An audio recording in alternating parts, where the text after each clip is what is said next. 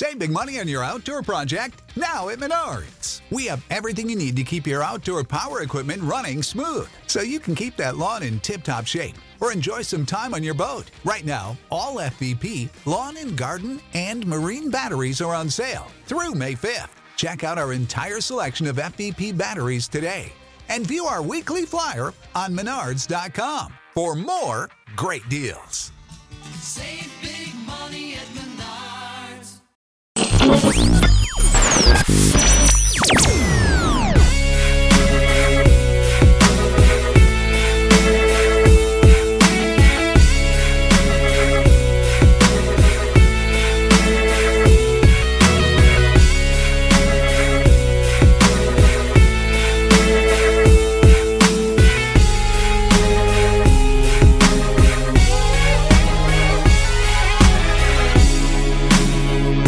Welcome into No Nonsense, a Tennessee Titans podcast, your place to go for on demand Titans coverage that is 100% free of the nonsense that we always see in sports talk these days.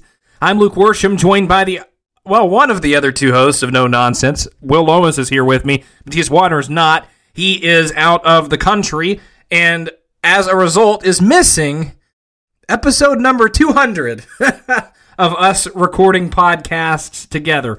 As we talked about last week, uh, this is episode number 200 since Will, Matthias, and uh, and I, yes, and I began recording podcasts together. Uh, that would have been, I believe, in 2017. So big milestone, very fun. Uh, we'll probably have to celebrate it a little bit better next week when Matthias is back with us. Um, also, this isn't going to be a very happy podcast, I don't think, because the Titans aren't a very happy team right now.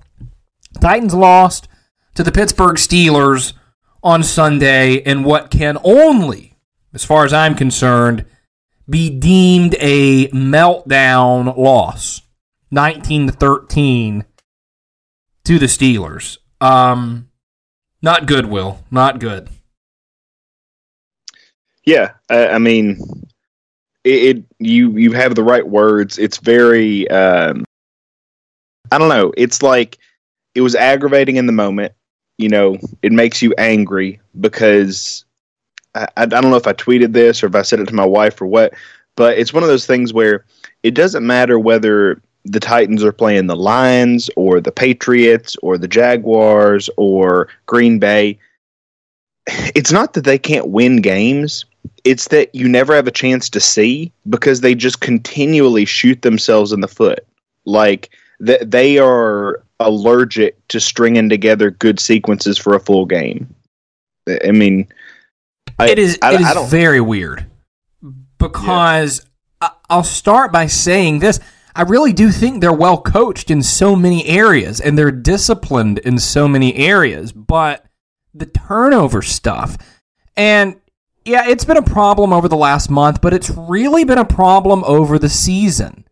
I mean, I remember back in maybe early October writing a column about how they needed to get the turnover problem figured out on offense. And then now, in three out of the last four games, they've had at least four turnovers on offense. That like that's embarrassingly bad.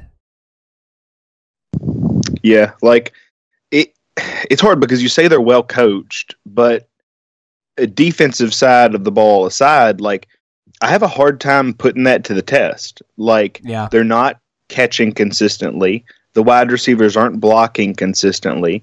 There, there's plenty of times where it looks like they either don't run the wrong route or they don't run it at the right depth. The tight ends are a pitiful mismatch unit of the group you wish would get injured and get COVID instead of the rest of them because they like you wouldn't notice it. Yeah, I saw a tweet And- today. It was like, but by the way, these tight ends are the chosen ones. These aren't the injury replacements. Yeah, which is crazy. Like, you know, to go into the season and say, like, okay, you know, this is going to be our weakest unit and then have everybody at every other position get hurt and then still be like no that's still the weakest unit. It's like that's that's incredibly frustrating. And i mean so they're not doing well. The offensive line continues to make the same mistakes. Uh, Quessenberry seemingly gets worse every week. Uh, uh, like I, I mean I, I would say there's a bigger drop off from Quessenberry week one to Quessenberry now than there is when any of the other starting offensive linemen go out. He just looks terrible. Like it's like he's forgotten how to play football. You know, if you told me that he had a nerve injury that like he couldn't feel his hands and like you know similar to what is going on with Rodger Saffold, I would believe it. Uh, I mean, I'd say yeah, like he doesn't punch, he doesn't move anybody off the ball, like he's constantly on other teams' highlight film. Like he's bad, but even even if that was the worst of it, they could survive it. But it's Racey McMath throwing essentially throwing a ball backwards after he ran with it, and like it's Firkser just like rolling the ball to the defense, like both on their side of the ball. It's for some reason Ben Jones and Tannehill they take a million snaps, and for the first time ever, no rain or anything, they fumble a snap. Like it's just like anything that can go wrong with this team is going wrong. Like even the interception, it was just one of those passes where you see. I mean, they threw twelve of them in that game, like those little quick, you know, hot pass, throw Yeah. it, and the ball gets like. But this time the ball gets tipped, and it gets tipped in a way where it goes right back. You know, the Titans have like two or three deflections at the line of scrimmage and some errant passes of their own, but they can't come up with any interceptions. It's just like they're getting no turnover luck on defense, and all the turnover luck is going to the other team's defense. And I mean, I don't know how you fix it. Yeah. So, and there's so much to unpack there, and I- and I'll start with this: what you just said. Like, what what can you do? I mean, what does Mike Vrabel do? Stand up and say, "Hey guys, uh, don't turn the ball over." I mean, really, like. We've been highly critical over the years of Mike Vrabel, with with always sort of the caveat that we think he's a good coach and does a good job. But seriously, like, what's he supposed to do? Like, Mike Vrabel's not the one fumbling over the middle and Mike Vrabel's not the one, you know, fumbling the quarterback center exchange. Like, we can talk about discipline and coaching, but like, a lot of this is just execution, no? Yeah, and and the same thing goes with Todd Downing. It's like, you know, I am as spiteful and hateful, correctly so, Oh, yeah. towards We- Todd Downing as anybody are, we else. Are well aware of that. Yeah, but you know, it's not his fault. I mean, like this, these particular plays are not his fault. Yeah. Like you can you can argue with the fact that that you know he doesn't set anybody up to like have a run. You know, he doesn't do those transcontinentals that um, Coach Mack talks about. I don't know why I said it like that. Transcontinentals. Um, he doesn't set those up to where you get a guy dragging all the way across the field so he gets like time to build up speed and get in front of somebody and create yards after carry. Th- There was a stat earlier today from I think it was John Glennon, and I don't know what he was he was trying to say, but it's, it was like over the last three weeks the Titans are five out of fourteen on their passes that go more than ten yards, and oh, and it was for fifty four yards. And I guess the point was it's like they're not connecting on deep passes, but one, a lot of those deep passes is just Tannehill throwing it like 10 yards in front of somebody because they're not, you know, like uh, the D'Onta Foreman uh, play, which we may not know it as the D'Onta Foreman play. Uh, I think he threw it to Hollister or something in the end zone on some play action boot, but he was going to throw it off to D'Onta Foreman or dump it off to D'Onta Foreman, but he just fell. So like he's out out of the pocket and his like dump off fell down, so he just threw it out of bounds out of the back of the end zone. So that's going to go as an incompletion. But my problem with that stat is on five passes that traveled t- more than 10 yards in the air, they got 54 yards. That means on five receptions, they got combined 4 yards after catch. Like at at most. Like it could be 0 I mean, it could be negative yards. Like they could have caught a 15 yard pass and run backwards. Like the, the receivers are not only not helping the team, they're just actively hurting the team. And well, like, what do you do? It, you know, you're on your eighth guy. Like, do you pull up Golden Tate, which everybody thinks is a savior? And it's like, I like the That- idea of Golden Tate, but it's I- like, I think people got to get over that. that that's not well, I think the problem, the problem is people are like, I think Golden Tate can come in and be good. And it's like, you know, I this coaching staff has no idea what a good wide receiver looks like. They just know that their two best receivers aren't on the field. Like uh, they, they're terrible at identifying the talent they have. So I'm not I'm not going to necessarily say that Golden Tate couldn't be on the field, but what I would say is like th- this idea that he's a savior is wrong. Like can he be somebody who is like Adam Humphries and catches the ball and falls down like on third and six he gets his depth and catches it and falls down? Maybe. But like he's not going to be, you know, Chester Rogers but more experienced. Like he's not going to be a safer version of Chester Rogers. So I mean, you you pray that Julio like if Julio doesn't come back this week, Julio, if AJ didn't come back this week, I, I mean it's going to be tough. Like I, I don't know what happens. I want to talk more about the offense because, like, they ran the ball so well, and it, it, it I am totally convinced that it's just the turnovers that is is holding this team back. Because, I mean, there's there's so much I want to get into from this game because it just it's it's been a wild 24 hours since this game ended, and we're coming to you a day early because it's a Thursday night week, so we want to make sure you have enough time to get the episode in before the Titans play the 49ers on uh, Christmas Eve Eve. But you know, Mike Herndon put on Twitter today. It's like if they only have 10 turnovers in those three games that they lost, they probably win two out of the three. But the problem is they had 13 turnovers. like, it's. I- It, I mean, they there was a point in that game yesterday where the Titans were so dominant up front offensively, running the football, that if they just run, eh, or or if they had just run, they probably win that game. But they keep they the turnovers and the, I like I don't even know what to say. I'm I'm sitting here at a loss for words. Like I I I, don't know what to say. Yeah. I mean, and it's not like, you know, we can talk about interceptions or anything like that, but it's like that how many times this season has a Titans receiver caught a ball and fumbled it? Or a tight end caught it and fumbled it. Like it seems to have happened more this year than it's happened for the last four years. Like it, it happens seemingly every game, and I, I cannot understand why. And like th- there's a lot to go off of for that because you're right. Like I think they had four guys average more than, or sorry, I think they had three guys average more than 4.2 yards per attempt. Like I, I know, I know, I, I have heard Todd Downing's dumb like we don't want to jerk the wheel thing over and over. But he, he's wrong. He jerks the wheel every game. He he does he still does not understand. Okay, if we run the ball at this clip, we have to keep running it because the defense they're giving us, we're either able to block up or they're giving us a defense where they're trying to trap us and when we throw a pass. And inevitably, they throw a pass and something horrible happens. Either a fumble or a tipped interception or a missed read or they miss a guy coming underneath. Like it happens all the time because defenses are like, look, we don't care if you're running it at seven yards a carry. You're not going to keep doing it. So you'll eventually stop and you'll eventually throw an incompletion because you're not patient enough to do it. It's what defenses did to Patrick Mahomes earlier in the year, where they just knew he couldn't help himself from throwing the deep ball, and they knew once they got him in negative down and distances, then they could take advantage of him. So it's the same thing, but with Downing.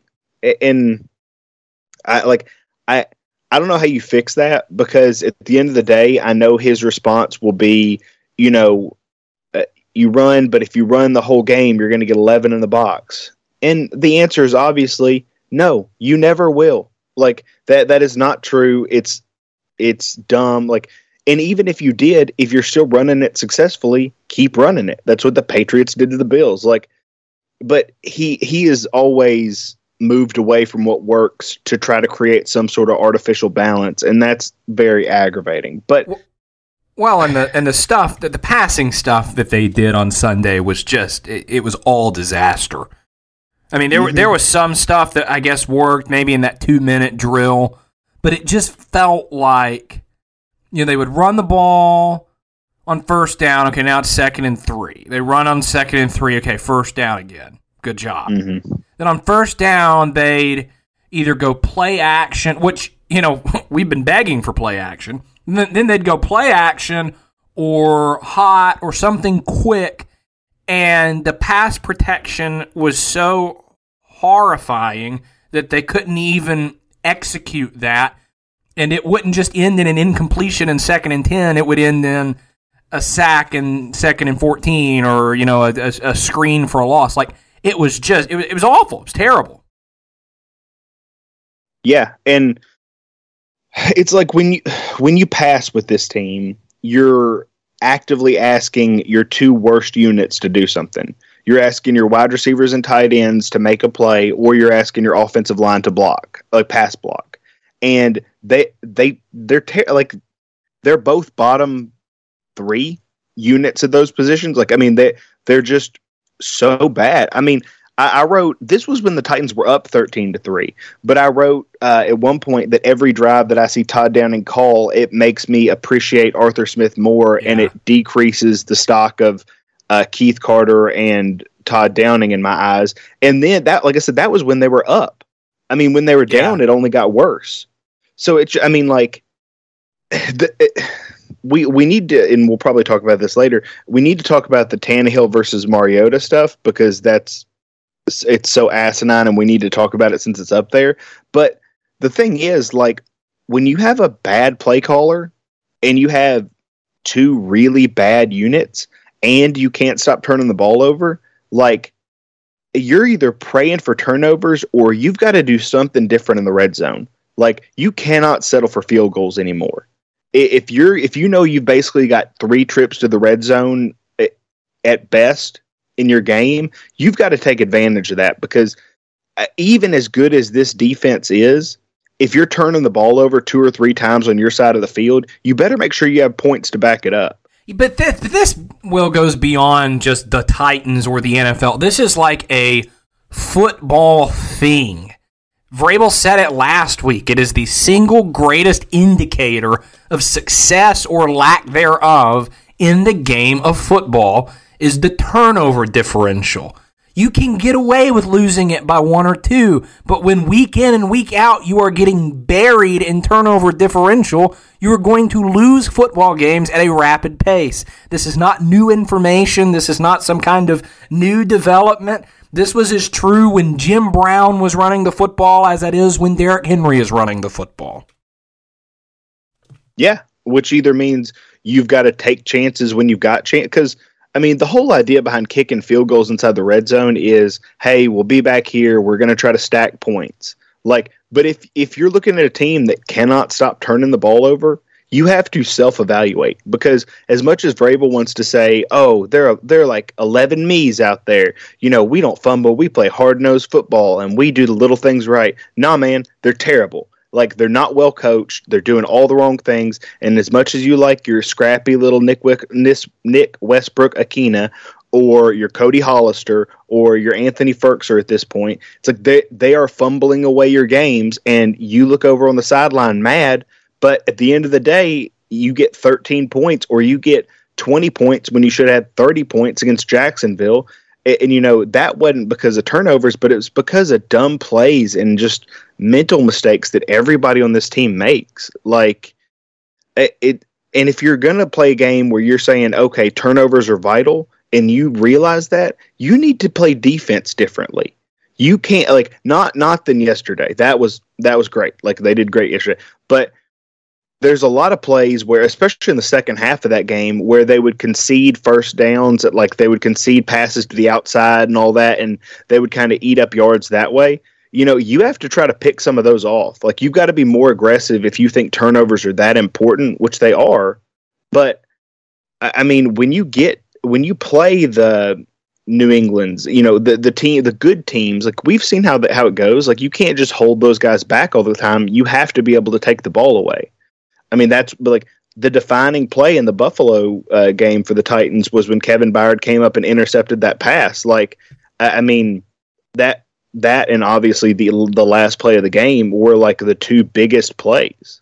So I don't know. It's frustrating. It's frustrating to see other teams prioritize takeaways and the Titans prioritize, you know, slowing the other team down and holding them to field goals and all that. But you know, like I said, this is not this is not defense. You did a bad job. The defense looks awesome. They they're the only reason the Titans have won any games since Derrick Henry went out. But man, I mean, I guess if the offense can't get better, you've got to ask even more from the defense, which seems ridiculous. But I mean, the offense just doesn't have any answers.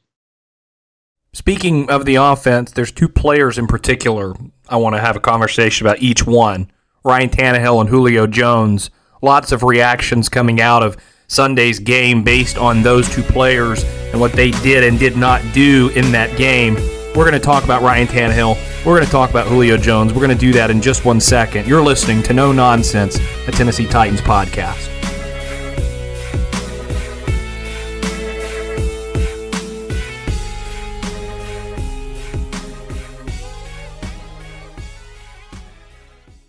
Well, I'm not sure. As I tweeted after the game yesterday, I'm not sure, other than the fumbled exchange, what Ryan Tannehill was supposed to have done differently yesterday.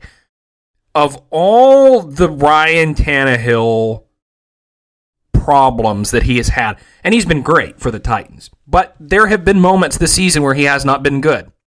I wrote a column uh, Thanksgiving week criticizing him, saying that he needed to step up and be better and, and and it was because there was a game where he'd thrown four interceptions. And and so it is confusing to me because that column was not really received very well. And so it is perplexing to me that that the Steelers game was the one that I mean, I can't tell you how many people I have seen on Twitter talking about trading for Aaron Rodgers and time to move on and find someone else and people, the only people who like Tannehill or the Mariota, like it, it the, the reaction has been wild to Tannehill's game. I didn't really see a huge problem with it.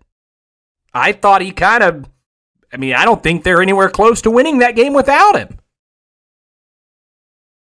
No, I mean, it, it's very frustrating because everybody, you know, everybody looks at the stats and they say, "Oh, well, he threw a pick," and it's like, yeah, like if you watch the game, you understand why that wasn't really his fault. Like it's not like he threw in underneath coverage. Like tipped passes just get picked. That's what happens.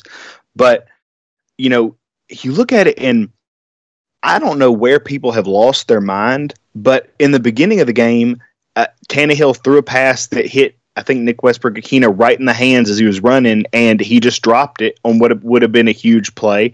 And then yeah. there was also a play where he had Julio open deep, and he's getting killed before he can even get like reach his arm back to throw it because everybody. Well, that, that was the, the first offense- play of the game, right, or the first yeah. offensive play of the game because. I, yeah. I had been saying all week. I said it on Titan Game Day morning. I said they got to run some shot plays. They got to get stuff designed downfield because they'd been talking about, well, we've been trying and we've just not been hitting him. It was there. he had yeah. Julio for the touchdown. The pass protection failed. And then, like you said, the second time he had Westbrook-Ikhine potentially for a touchdown with maybe a better connection, but even with the connection that was there, should have been a 50 yard catch. And, you know, uh, like, again, like the, those big plays, like, great. Like, that those would have been nice to hit. But even when he does hit passes, like the Firkser catch was a first down until he fumbled it. Like, uh, the problem is like he like even when he does good things the other the rest of the team doesn't help like remember on third down when uh, somebody like whiffed on a pass uh, i'm sure it was Quessenberry whiffed on a pass protection and uh, he steps up and kind of scrambles and throws it to mcnichols and mcnichols is in space and makes a move and like gets to the goal line when yes. he got like taken out before he yes. came back in like that was third and seven like that like that was a play where the offensive line had lost, all the wide receivers had lost, the tight ends had lost because they, nobody was open, and he scrambled, found his dump off, put it in a place where he didn't have to reach or you know, d- like dive for it or anything like that, and then McNichols made a play, and it's like, yeah, that's what this team is. It's Tannehill and the running back scrambling around, praying that something can they can make something happen before the rest of the team lets them down. Uh, so yeah, like I don't know what Tannehill could have done differently in that game, and it, people get tired of of hearing the same excuses over and over because they like because they label them as excuses and it's like no they're reasons like if your car keeps breaking down and you run out of gas every time and you're like you know what? I think my car's broken because it keeps running out of gas. It's like no dummy. Fill it up with gas. Like that's the problem. Like th- there's a difference between excuses and reasons and people Yeah. are like i've heard todd downing too many times. It can't be todd downing. It's happened 11 games in a row. And it's like yeah because he's still there calling plays. Yeah, there there's something to that certainly, but you know, t- it just seemed to me watching Tannehill on Sunday like he was doing everything in his power to like will things in the passing game because heaven knows that it was not being willed for him.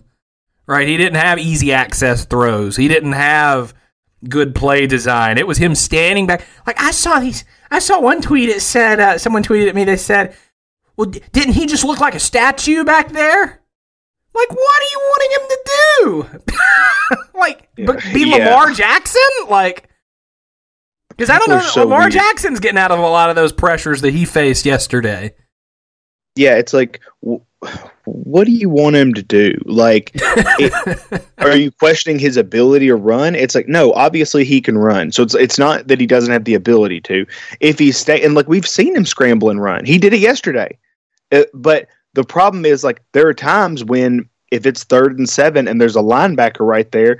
You know, there's it doesn't do him any good to dip out of that and try to evade just to run into the linebacker like he's got to try to wait and he i'm sure he's hoping his receiver will break off a route at some point and he's waiting for it and it never comes like it, it's it's very it's very aggravating because again like every time the titans lose and don't put up points people want to go back to this and it's like man it's the same thing even when Tannehill has a bad game he's not a bad quarterback like he's just made mistakes like it, every quarterback in the league does that. Like we uh, thank God for Tom Brady last night and the Saints Yeah. because like when he played the Saints, like he's always uh, you know ever since he's gone to the Bucks, he's had trouble with them in the regular season. They've got his number, whatever, and so for whatever reason, like he could he can't do anything against him. And then finally, like you know they not not that I'm hoping for it, but it's like but they sustained injuries after being really healthy and their wide receivers and Fournette were out, and Tom Brady like was a statue in the pocket. I mean, he kept getting sacked over and over again. Like he wasn't throwing the ball away. He was waiting for his receivers to make breaks. And finally, we have somebody to point to and say, "Look, this is a guy who for two quarters went through the same thing that Tannehill's been going through for the last eight weeks." And uh, you know, it, look at the difference in his play. Like they were the highest scoring offense in the NFL, and then they got shut out last night because eh, I believe at home because of their injuries. So, I mean, and the, another good thing is that I think you retweeted this or quote tweeted it or something where somebody was like, "I'm not going to say it, but I'm just going to say that like imagine where the Titans would be if they had Tom Brady right now." Well, Tom Brady would be dead or he would be retired. Like that's where they would be right now. They would be they would be with Logan Woodside as their starting quarterback, and they'd be two and whatever. And Derrick Henry would either be run into dust or he would be unhappy and unproductive, and it would have been a nightmare. So th- these people are so weird. Like I, I don't understand it. Like this could be its own like stop the nonsense like segment like drawn out. But I'm just going to go ahead and get into it now because this idea that the Tannehill is just Mariota incarnate. It's like it's so it's so It's stupid, so because. I mean, you know, like I was a big Mariota like proponent and fan, and I and I thought he had something to offer. But what he had to offer was always potential. It was always, if everything goes right, imagine what he could be. With Tannehill, it's look at the guy that we've seen for the last twenty six games when things have gone right and when things have gone wrong. Like a big sample size, different play. Like the whole first year, he played basically without Corey Davis. Then the second year he played with Corey Davis, but he and AJ Brown took turns being injured. Like he basically resurrected Jonnu Smith after people called him a bust the year before, and everybody last year was screaming that you know uh, Shane Bowen should be like you know attacked in the streets because of how bad the defense was and how it stopped the Super Bowl offense that the Titans had from going any further. And now everybody's like, no, I'm pretty sure it's that guy who all of a sudden has forgotten how to play football. And it's like, Yeah. like what are we doing, man? Like, I mean, in some like, and so you know, I I, I like this person, but they were like, you know, I don't know if he can win us a game, and I'm like, he like last year he led the di- the the NFL in comeback wins and fourth quarter game winning drives, and he's got like three or four this year. Like, Well, and Will, that what's so interesting is what I was just talking about. Like a month ago, when I was coming out saying, "Hey, you know, I like Tannehill, but he needs to step it up and be better." I mean, I was getting crucified. I was getting told mm-hmm. that you know you're not paying attention and you're just a, a hater and you don't realize how good they have it. And like now, like those same people are the ones saying, "Can he even win a game?" Like, oh, how the what's the phrase? The the mighty have fallen. Yeah, well, yeah. I mean, it, it's uh, people say things just to say them. Like they they don't like they're not convicted in anything. They're just like they're just like I'm going to say this right now cuz I'm upset. And they say it and then the people who've been wrong about it for years latch onto it and like see you're finally coming to my side. And it's like no, like you just have somebody who's upset with themselves yelling into the void and you're searching for it so you retweet it to cause chaos. It, it people don't I mean people that believe that are dumb. I, I mean but like I, I don't- know what other nice way to say it, but it, I'm hoping that at some point they can figure out what like what to do. But in all honesty, I think Todd Down like not again. m- Maybe this is maybe this is me projecting some, but I think Todd Downing is fine with just saying like, "Hey, it's injuries." Like it, he like he doesn't seem to feel the need to create anything or to do better week to week because he knows that the ready built excuse is, "Hey, you know, we don't have Derrick, we don't have AJ." I, I don't know about can you do? that, but I, I mean, do you think like do you think he's taken anything like what do you think an ideal Todd Downing game looks like? Like what do you think he wants his identity to be? I, I mean, I think he wants his identity to be what Arthur Smith's identity was. I didn't say that's what it's been, but I think if you asked him, that's what he would say. Okay, but okay, in that vein, what steps has he taken towards that? Because they're not doing any more outside zones than they were before. The play actions are inconsistent, even though that's their highest completion percentage and that's the only time they really can move the ball. It, like, I, I don't know. It like saying like I want to be Arthur Smith and then going out and being Terry Robiskie doesn't make you Arthur Smith. And it, it like it, it doesn't th- there's no there's no change that seems to be happening like and i know i guess you could say like well there's been so many injuries that you know maybe he's just trying to make it week to week and like you know doing like he can't do too much install because he's got to get everybody caught up and i guess that's true but i mean really for the most part the last four weeks have been the same guys like it, it's been a lot of cody hollister and nick Westbrook-Ikhine like it, not Julio. I mean, it's been like Chester, Rogers, like the those guys. Like, so it's not like it- it's not like they have four new receivers every week. They're just stuck with the bottom four. Like you would expect at some point you could build off of what little they're doing right, but I, like I don't know. I, I just I hate everything about what he does. Let's talk about Julio because I'm kind of over this guy. I really So- am. Let's talk about what uh, Vrabel said today, which was really weird. Yeah, I'm going to pull up the quote because it was it was interesting. It was So- definitely not what I expected him to say after, like, with a short week coming up. I'll, I'll let you read the exact quote if you want. But if, if y'all are Titans fans and you're somehow unfamiliar with this, he went out. Uh, Julio Jones went out of the game, at, or I guess he just didn't come back after halftime. He played after whatever, like hamstring injury. He Well, and the, the big thing was he was ruled out with a designated hamstring injury. That Right. it's not that he just didn't come back; like he was ruled out and designated to have had a hamstring injury. And so on Monday, I was not there, Vrabel was asked about Julio Jones and his status, and the quote was just trying to be conscious of where he is conditioning level wise and where we need him. Going forward, we will evaluate where he is and see how he can help us on Thursday. Now, let me say this because I think you're right, Will. It's a it's an interesting quote, not what we expected. I think this probably leaves the door open to potentially seeing Julio Jones on Thursday night against the San Francisco 49ers. Here's my problem. It's back to this whole managing the workload and figuring out where we need him. Did they not need him? Because yeah, I think they did. yeah. And Uh, so I'm going to take a wild guess and say Mike Vrabel probably thought they needed Julio yesterday. Just a guess. So I'm not willing to sit here on Monday at 2:44 p.m. Central Time and say, "Well, it must have just been load management." Because I, no, that dude couldn't finish the game. That's what happened. Yeah.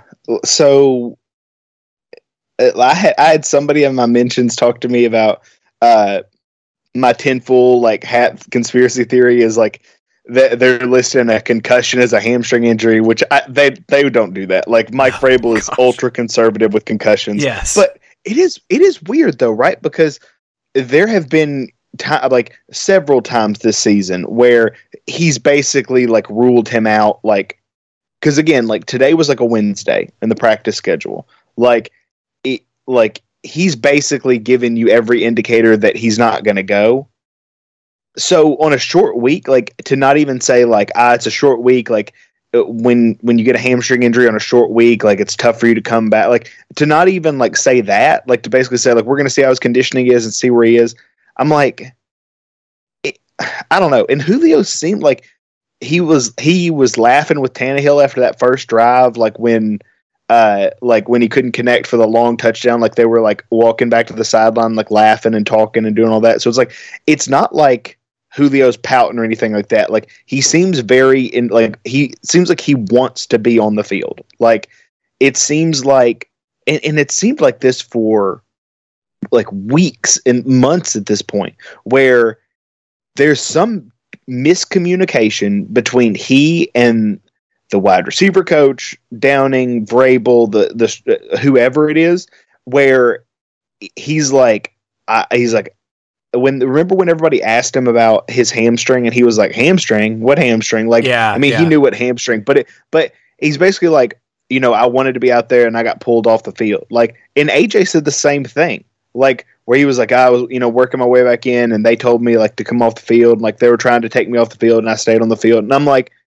what? What is this? Like, what is this that's happened all year long? Where there's like, I, I, don't, I don't know if it's ultra conservative because they they're like, we're going to make the playoffs, and you know, when Derrick Henry's back, we want to be hitting on all cylinders. I, I don't know what it is, but you know, it, it and maybe it's just the historic injury rate I don't know, but like there's some something weird going on with that position group. Like I I, don't fully understand what's happening, but uh, for Julio specifically, like I don't I don't know that he's gonna like I, I don't know that he's gonna play Thursday. I don't know that he's gonna come back or whatever. But the way they've used him is weird. Like he's not in two minute drill. Like he hasn't been for most of the season.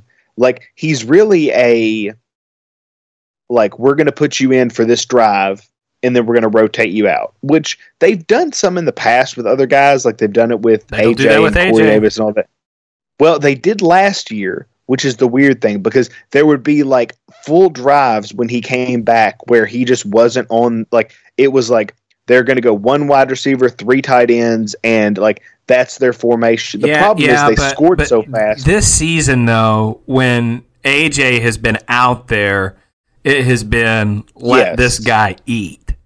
Whereas with Yeah, Julio, but that has, that has never been close to the approach. Right. Like I would say the only time that that was the approach was the Seattle game where they were like, "Okay, let's feed him." And then he like he exploded. but then like the next week, like he started getting AJ hurt. also whatever. was had put up a dud in that game. He had like three. yeah, he had drops. three drops. Yeah, it was a nightmare.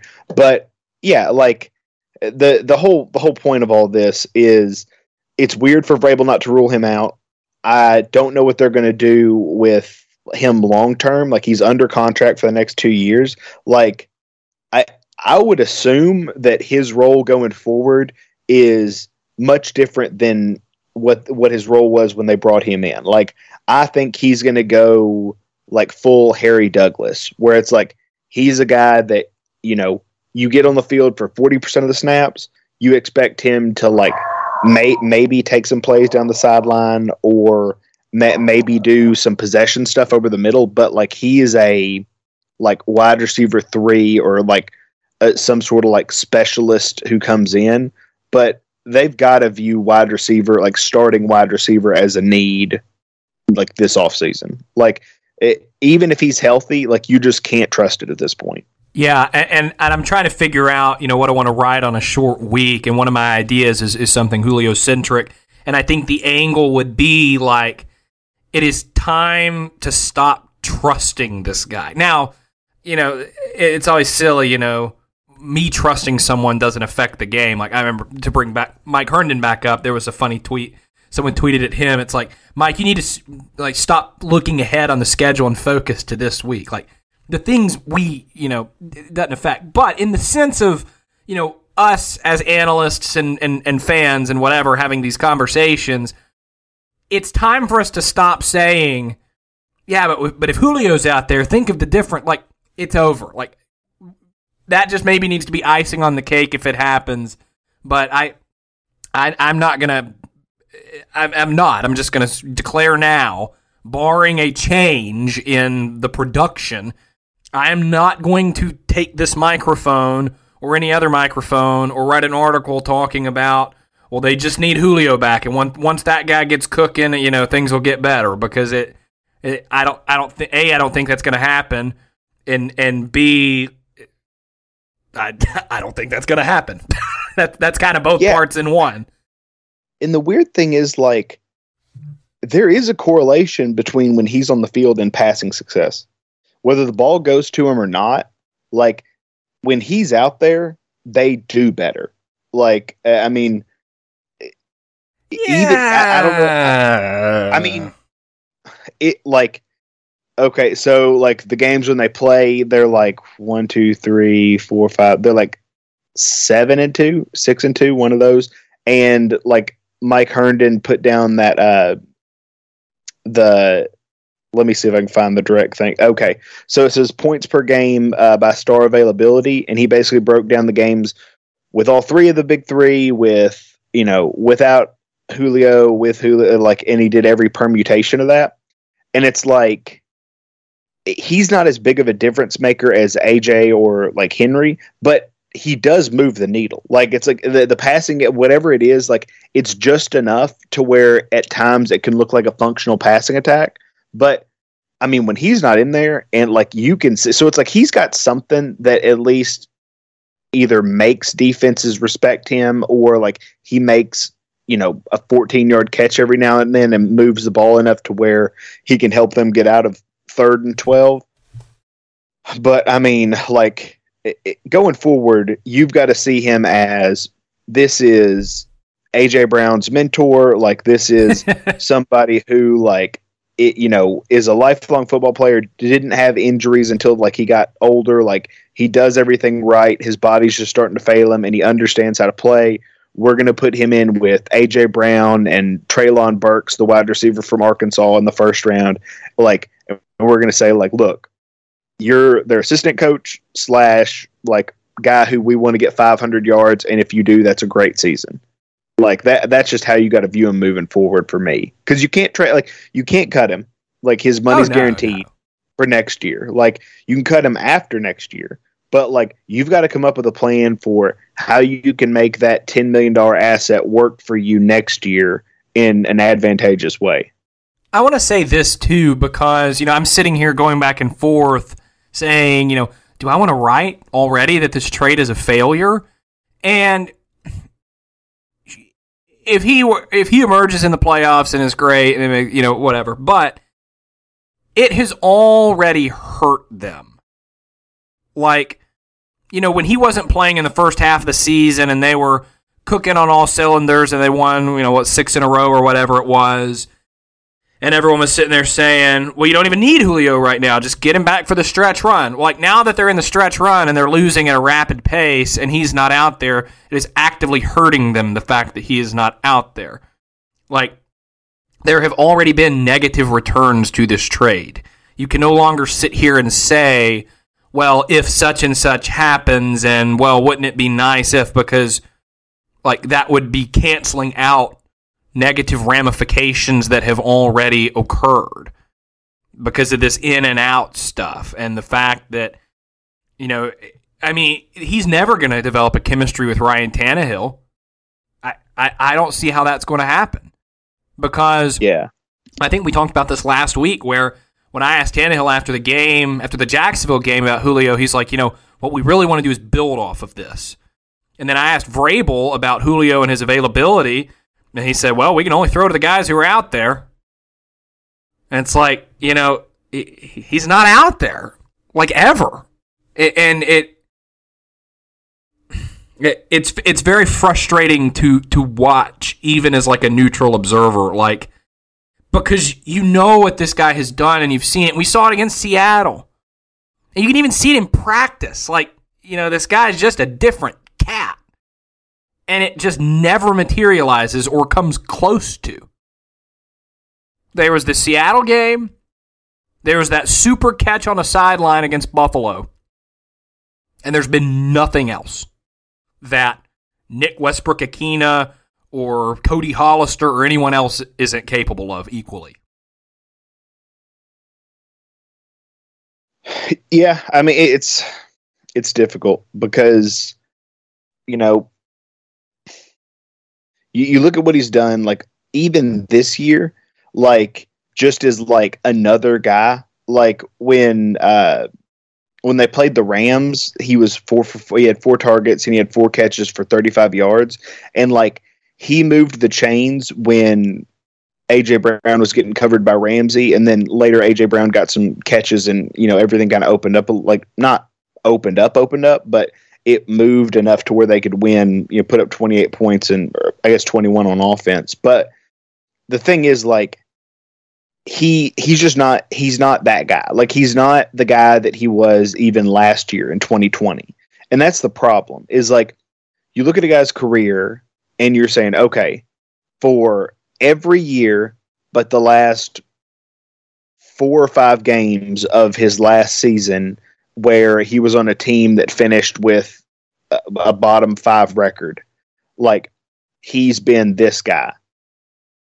If he's the version we saw this year, which is like if they if you're trading for Julio Jones in 2020 and you think that's his floor, is that worth the trade? And the answer is yeah. Like if you get eh, whatever he had like 800 yards in like 12 games or something like if you get that julio jones uh, he ended up with uh, 771 yards in nine games. So he was averaging like 90 yards a game. Like if you get that guy cool. Like you know that that is awesome. But they didn't get that guy. They got a guy who was hurt on top of that. Like and then he just he never like he's struggling to get back to that form. And it's like it's hard to grade the trade because you thought you saw his floor. And it turns out like it, it could sink so much lower but you think you're uh, sending a second round pick for you know this guy and maybe the guy he used to be. And it's like it, it just makes it so difficult because like I, I do think it's obviously not what they wanted when they traded for him, and I think they're upset with how it happened and all that. And I, I don't know if they're going to like scrap it and say next year maybe like maybe he can be something, but we're not going to trust it or whatever. But like it just it feels like another part of this team that's just snake bitten because it's like all the calculated risks like not all of them because Autry and you know Dupree and stuff like some of those guys worked out, but it's like the calculated risks they take, they took, I should say, like they swung and they missed, and then other things happen to that position too. It's like they were like, we'll try to bring in like we'll bring in Kendall Lamm and he's going to compete for right tackle with Sambrailo and Quessenberry, and then it's like everybody gets hurt but Quessenberry. Mike Vrabel's never going to bench his friend. You're stuck with Quessenberry for the rest of the season. Like you let Corey Davis walk and you trade for Julio, and then Julio gets hurt and isn't the guy he was last year, and then everybody else also gets hurt in your top five. And it's like, I mean, you just you swing and you swing and just not don't connect on positions like that, and it just hurts. We're going to take a quick break. When we get back, we're going to look ahead because the Titans have a big Thursday night football game coming up on December 23rd at Nissan Stadium against the San Francisco 49ers. And if they lose this game, the universe might explode. So, we will preview that game coming up in just one moment. You're listening to No Nonsense.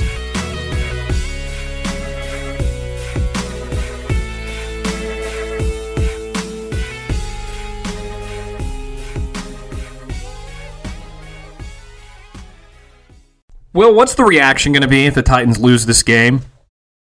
Because the Titans lost the Steelers game kind of barely.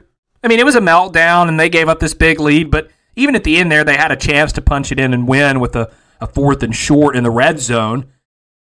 And I saw people on Twitter lit, like it was a thermonuclear meltdown. Like they will never win another game. The season is over. It was a lot. Like I haven't seen a reaction like that to a Titans lost loss in quite some time.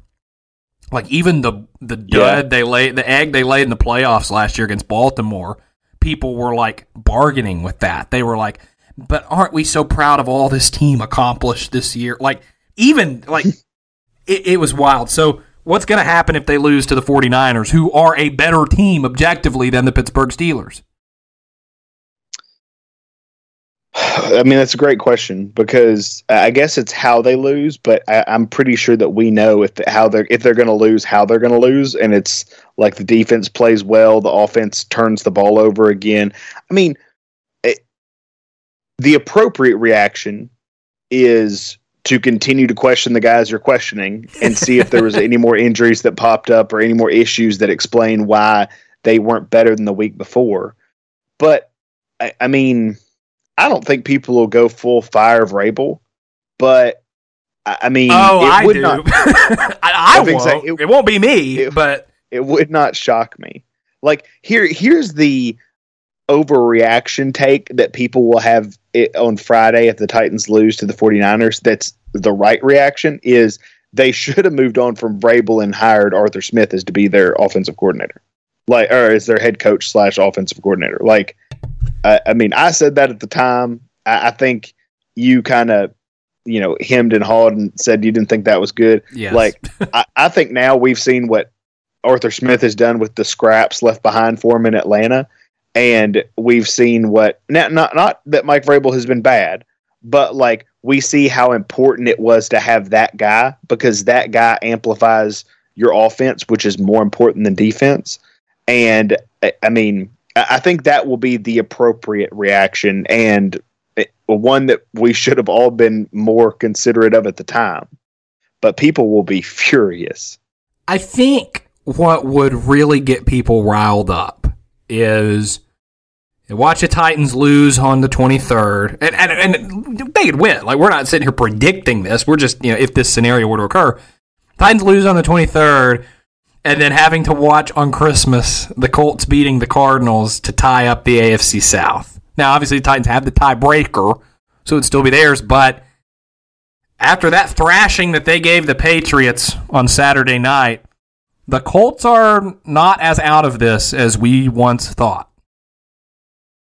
Unless they have to throw the ball, and then they're screwed. Well, but the reality is, if the Titans continue to implode, it's not going to matter. Sure. Well, I mean, the Titans' problem like isn't the Colts. Like that. That's like I, I get what you're saying, but I, I mean, and you know, maybe the Titans go one and three or whatever, and the Colts win out, and they the Colts win the AFC South, which would be crazy. And if that happens, people should call for Mike Vrabel to be fired. But until then, like it, it's just the odds are so crazy, and I just like I have to assume they figure out something at some point, especially if they get Derrick Henry back at all before the season's over, and if they get, they get AJ Brown back at all before the season's over. Like either one of those two, I think, and everything looks different. But yeah, I mean, if if the Colts can beat the Cardinals, which the Cardinals kind of just had their trap game after they lost the week before, so I don't know if they'll do it again because the Cardinals losing three in a row seems like that would be wild for where Yeah. the team was a few weeks ago. At home, coming Yeah, off a also, really embarrassing loss to Detroit.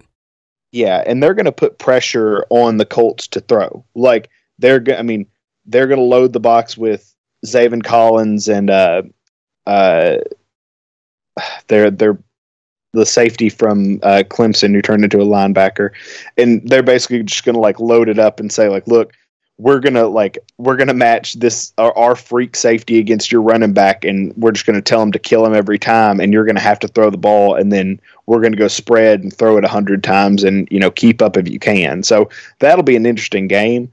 But I mean, it, it would definitely be worst case scenario if the Titans played on Thursday, lost like us, not in a similar way. If they lost like they did against the Patriots, where it just like it felt like you were constantly reaching and just were never really close because you had one or two key mistakes. Like if they lose like they do against the Steelers, I think people will rationalize. I think they'll blame everybody, but then a couple of days later, I think they'll will have rationalized it and said, "Well, there's no way we can turn it over four times again, right?"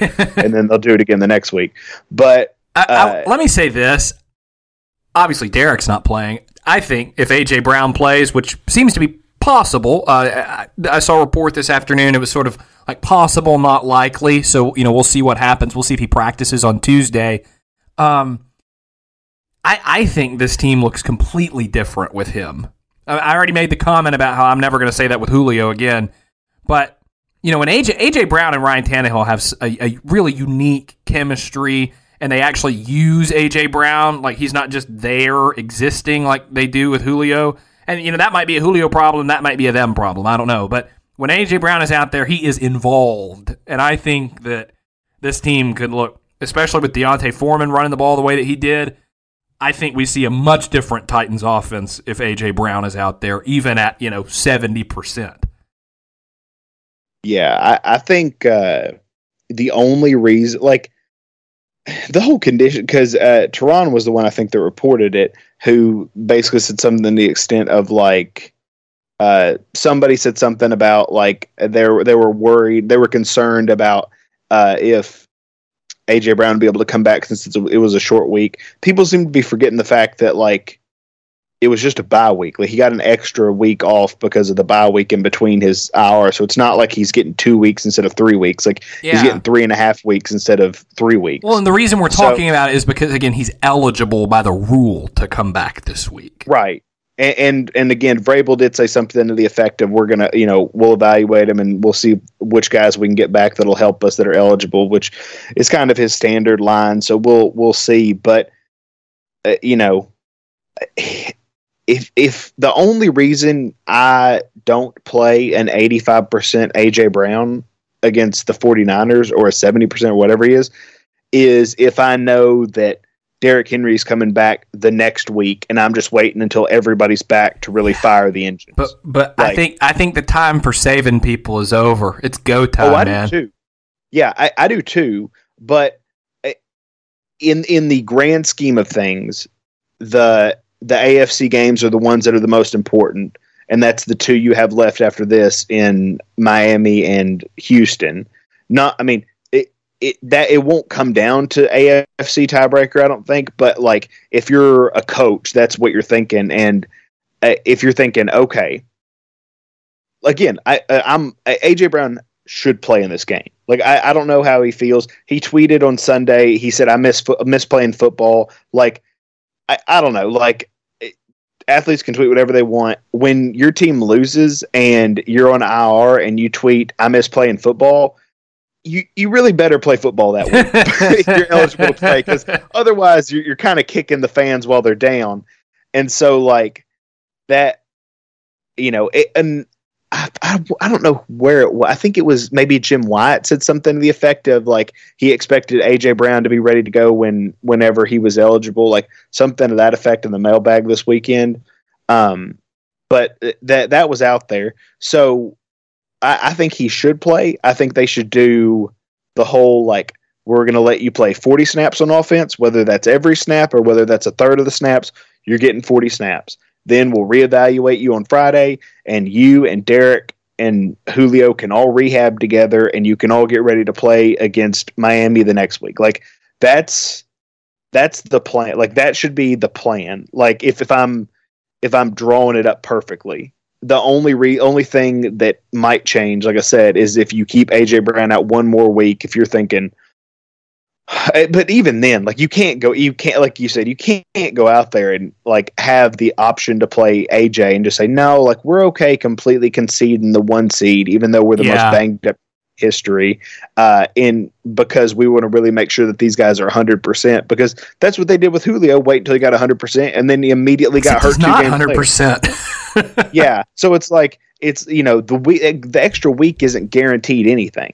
So I, I I'm interested to see how they play it, but if they hold him out, I'm going to assume he's healthy enough and they're holding him back because before this week that was the report was that it, he was going to be good to go when his time was up and he was going to be ready to help.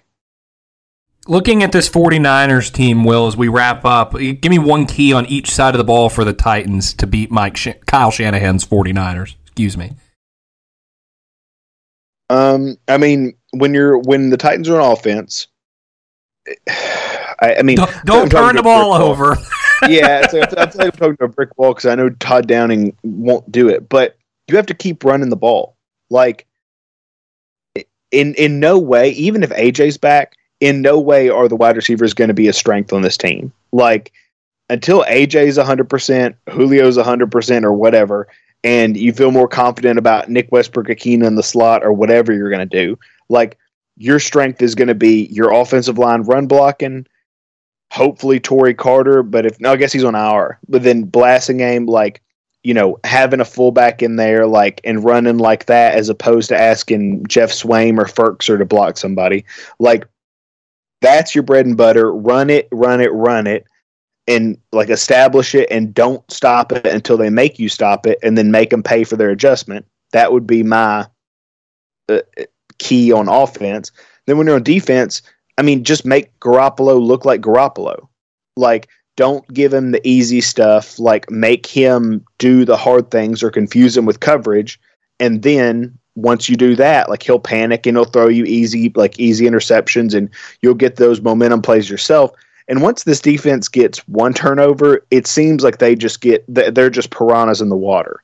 Like people forget that the Titans didn't get a turnover on Jacksonville until the second half, and then they ended up with four interceptions. So, I mean, just do like do that, like because you can't tell this team not to turn the ball over. The Titans are going to turn the ball over on offense. It's what they do. It's Todd Downing's trademark, even though it's not his fault. But like it's it's what this like. If I had to pick one defining feature of this offense right now, it's that they turn the ball over. So you can't tell them not to do that. So that, what is that- what's the identity of this Titans offense? Well, they love giveaways.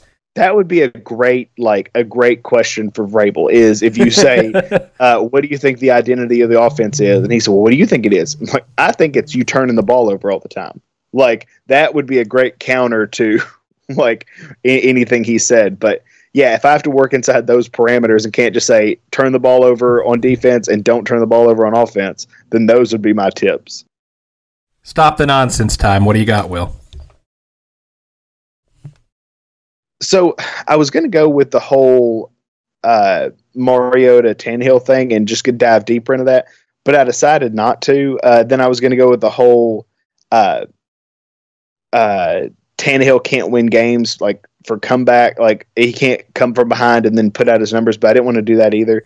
So I'm just going to go to uh, the Texans, like because that's kind of my fun go to.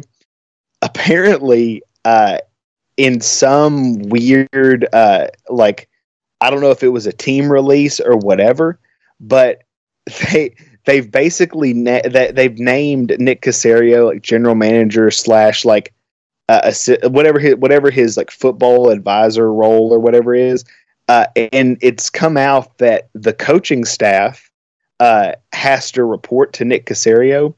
Uh, so, like the quote from this, which uh, like Nick Caserio, if you're not familiar, is the puppet of Jack Easterby, who is the guy who basically is masterminding the whole like uh, collapse of the Texans. So the quote is, uh, "What are conversations like with General Manager Nick Caserio and Senior Football Advisor Romeo Crennel during the game?"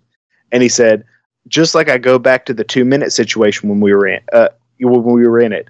I immediately went on a line with Nick Caserio, and obviously he and Romeo Crennel talked about it. And it's like, whoa, hold on a second. Like that would be like if Mike Vrabel said it was the two minute drill, and so I immediately called up Jon Robinson, and it's like, whoa. I don't like, think that's allowed. Uh, I mean, I, I guess it depends on what you're like. I, I don't know. Like, I I didn't know that you could or couldn't do that, but that's like that's the quote from from the clip, and like I, it I goes thought on. that that was illegal. I mean, if it is, they they don't mind talking about it. I mean, I guess if Vrabel wanted to put, and I guess it's all about a like designation. I mean, if you want to put Robinson in the coaching booth, like maybe, I guess, right? Yeah, I, yeah, that's what I'm saying. Like, I guess, but it just goes to the fact that like it, the the widespread like muddled roles in Houston. It was why I was comfortable with them having like the top pick. Like, even though they're going to get more picks when they trade Watson and all that, it's like I. I just assume they're going to constantly collapse because there's no delineation of responsibilities. Yeah. And so, after all the dysfunction that you know the Titans have had on the field, I just wanted to remind everybody like they're not Jacksonville, and they're not the Texans. Who again, it's like if uh, Mike Vrabel was calling Jon Robinson for like what should we do in the two minute drill. So, so I, I, I just want to point out it can be worse.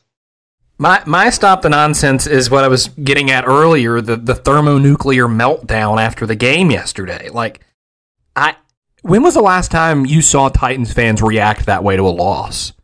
I mean, people were beside themselves. Yeah, it's it's Peop- been it was the Titans bad. still had the lead, and people were like, "This team is never going to win another game."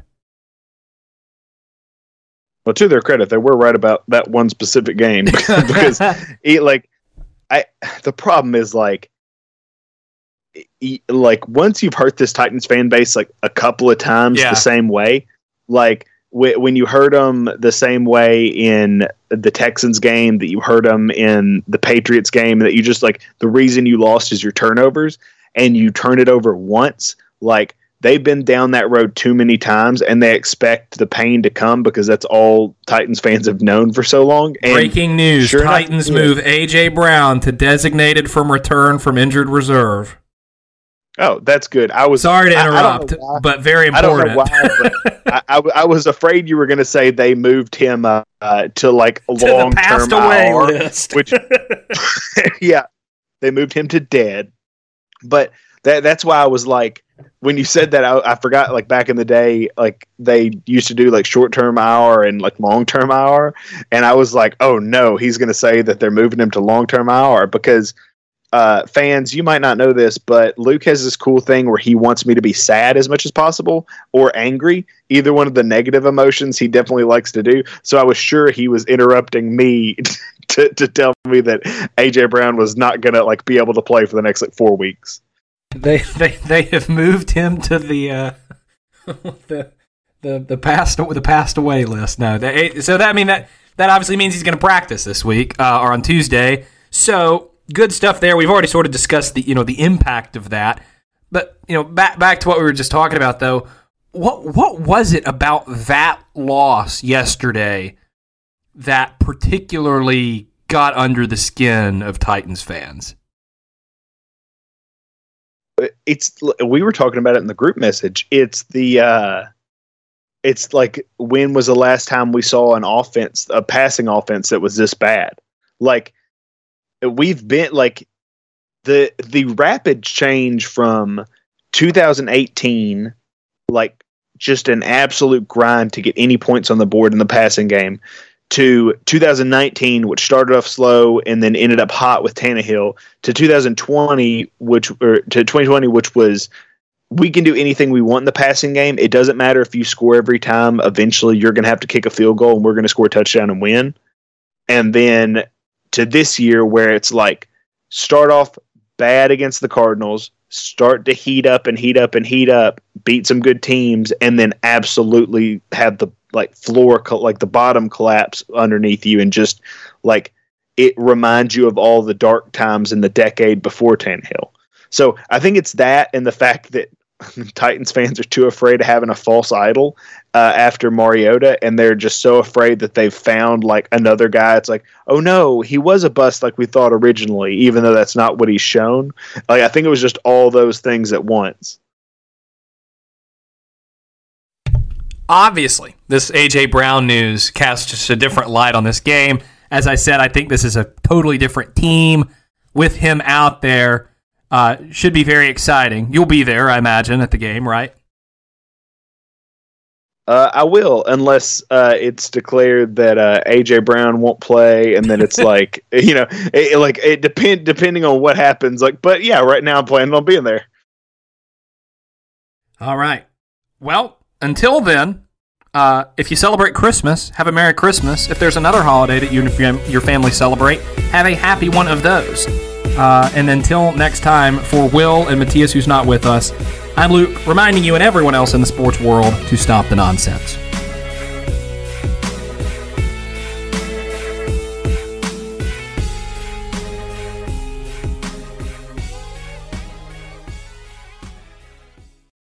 For the ones who work hard to ensure their crew can always go the extra mile, and the ones who get in early so everyone can go home on time, there's Grainger, offering professional grade supplies backed by product experts so you can quickly and easily find what you need. Plus, you can count on access to a committed team ready to go the extra mile for you. Call, clickgrainger.com, or just stop by. Grainger, for the ones who get it done.